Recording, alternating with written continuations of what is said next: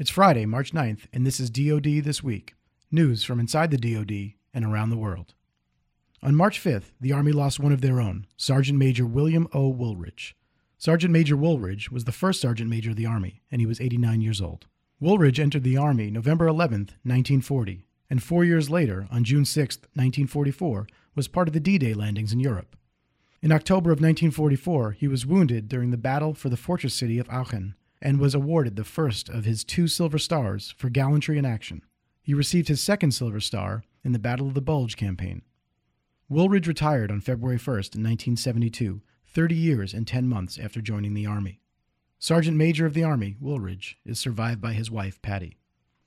March is Women's History Month, and the Naval Heritage and History Command gives a unique look into the history of women serving in the U.S. Navy. On their website, history.navy.mil, they have links to a variety of resources, including photos, stories, videos, articles, and oral histories from World War II and Vietnam, as well as other historical documents. The videos, also available on the Heritage and History Command's YouTube channel, show how women's role in the military has grown over the past 50 years. One series in particular, Ladies Wear Blue, gives an in-depth look at women in the Navy in the early 1970s. To watch the videos, visit youtube.com slash US Navy History or visit Naval Heritage and History Command's website, history.navy.mil. For more information about Women's History Month, visit womenshistorymonth.gov. And recently, naval aviators made history when the first all female team flew a combat mission in the E 2C Hawkeye. Here's the story. This is All Hands Radio News. I'm Petty Officer Shannon Burns. Five Tiger Tails of Carrier Airborne Early Warning Squadron 125 embarked aboard the Nimitz class aircraft carrier USS Carl Vinson as part of Carrier Air Wing 17 made an historic flight January 25th when they flew the Navy's first all female E 2C Hawkeye combat mission flight. Although women were allowed inside the cockpit after the Women's Armed Service Integration Act of 1948, it wasn't until 1993 that female naval aviators were assigned to fly with combat squadrons. The opportunities opened up by women aviators like Lieutenant Commander Catherine Heyer, the first female aviator assigned to a combat aircrew, have allowed many females to pursue their dreams with no limitations. For more news from USS Carl Vinson, go to www.navy.mil slash local slash CVN70.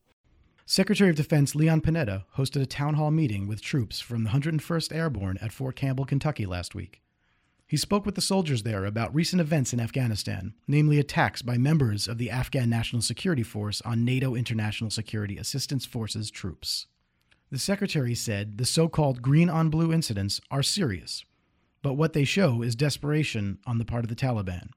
He said new insurgent tactics aren't going to change NATO's strategy in Afghanistan. Frankly, you know, I think, I think since the Taliban has not been effective at regaining territory, at conducting combat operations. Since they've been weakened in their capability to do that, they're going to use this kind of tactic to try to undermine our, our position there. What NATO will do, Secretary Panetta said, is work harder to vet Afghan National Security Forces recruits. Uh, over 95, 96 percent, uh, even higher, of those that are out there are doing the job. The Afghan army is doing the job. Even over this last period of a few days, the Afghan army, the Afghan police have performed well in controlling the demonstrations. We haven't had desertions. We haven't had people walk away from their job. They've controlled it. They've provided greater security, and we've seen the level of violence going down. For more information from the Secretary's trip to Kentucky and up to date news from Afghanistan, visit defense.gov. When disaster struck states across the Midwest and southern U.S., the National Guard was ready to respond. Citizen soldiers and airmen provided relief supplies and cleanup crews in a number of affected cities. In Indiana, Major General R. Martin Umbarger, Adjutant General for the state's National Guard, said the National Guard presence also provided comfort to tornado victims. Well, I think I think just a little bit of it as they see the National Guard present is kind of is kind of warming to them to, to, to see their, their citizen soldiers here. Uh, again, today more recovery. Uh, we set up a point of distribution, if you will, for all the all the supplies to come in at a central point, a logistical uh, staging area, and help particularly on water, because the water has been shut off for the last 24 hours, and and other supplies that needs to be brought in as they go through the recovery and the debris removal, and all that goes with trying to get uh, a little order and, and, and the town back on its feet. Indiana Governor Mitch Daniels visited Henryville, one of the most hard hit towns in the state. During the visit, he said he's thankful for the quick response by the National Guard. I guess I want to start by expressing on behalf of all our citizens how heartbroken we are at the losses that have occurred here and other places that I'll be today. I can't tell you how uh, proud and impressed I am, though, at the uh, both the response of uh, uh state and local uh, people, our National Guard, others. Uh, regrettably, have had far too much practice, I guess, but um, from everything I've learned at the command post, uh, all uh, everyone's being as well taken care of as possible. General Umbarger praised the nearly 200 troops who have been working in affected communities to get water, food, and shelter for the victims. We uh, mobilized about 197 of our soldiers and airmen to deploy down here. We've got a command and control out of the 1st, the 152nd Cav, um, co-located with the incident commander, helping with the search and rescue, helping now with the recovery. And as always, the Guard is there immediately. And I'm very proud of what I saw, very complimentary by the local community here, and uh, comments from Governor Daniels that uh, our assistance was fast. We're, we're, we're here, and we, and we will continue to be here as long as they need us. For more information about the National Guard's response to last week's extreme weather, visit www.nationalguard.mil. A new settlement between the U.S. government and a group of housing lenders could mean a lot for service members who have faced foreclosure. Staff Sergeant Josh Hauser from the Pentagon Channel brings us more. And there will be more foreclosure protections for every man and woman who is currently serving this country in harm's way.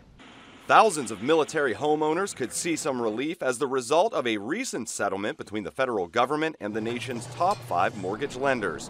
President Obama made the announcement at a press conference Tuesday, adding further steps to help troops whose homes may be underwater. If you are a member of the armed forces with a high interest rate who was wrongfully denied the chance to lower it while you were in active service, which banks are required to do by law, the banks will refund you the money you would have saved, along with a significant penalty. Uh, the settlement will make sure that you aren't forced into foreclosure just because you have a permanent change in station, uh, but can't sell your home because you owe more than it's worth. The settlement also means lenders will pay the Department of Veterans Affairs $10 million for a fund that guarantees loans on favorable terms for veterans. For more information about the housing settlement and how it affects service members, visit dodlive.mil, defense.gov, and pentagonchannel.mil. It's Friday, March 9th, and you've been listening to DoD This Week. For links to these stories and more, visit dodlive.mil.